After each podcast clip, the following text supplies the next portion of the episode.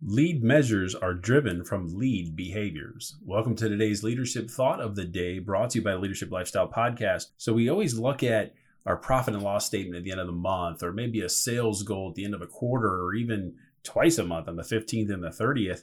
And those are all lag indicator um, reports. Those are things that are already happened. So we naturally, when we aren't hitting goals we want to do, we look back at lead measures and what causes that. But sometimes we don't take the time to look at lead behaviors that really drive the lead measures. And of course, when you're looking at lead measures, that's what the ultimate goal is. Hey, what behaviors drive this? But that that lesson is often so missed in focusing on daily behaviors and decisions by your team to come up with what they need to do. So as a leader, you got to eliminate what's in their way, have them focus on the lead behaviors to drive your lead measures and move the team forward. And today's leadership thought of the day brought to you by the Leadership Lifestyle Podcast, grow yourself just a little bit more.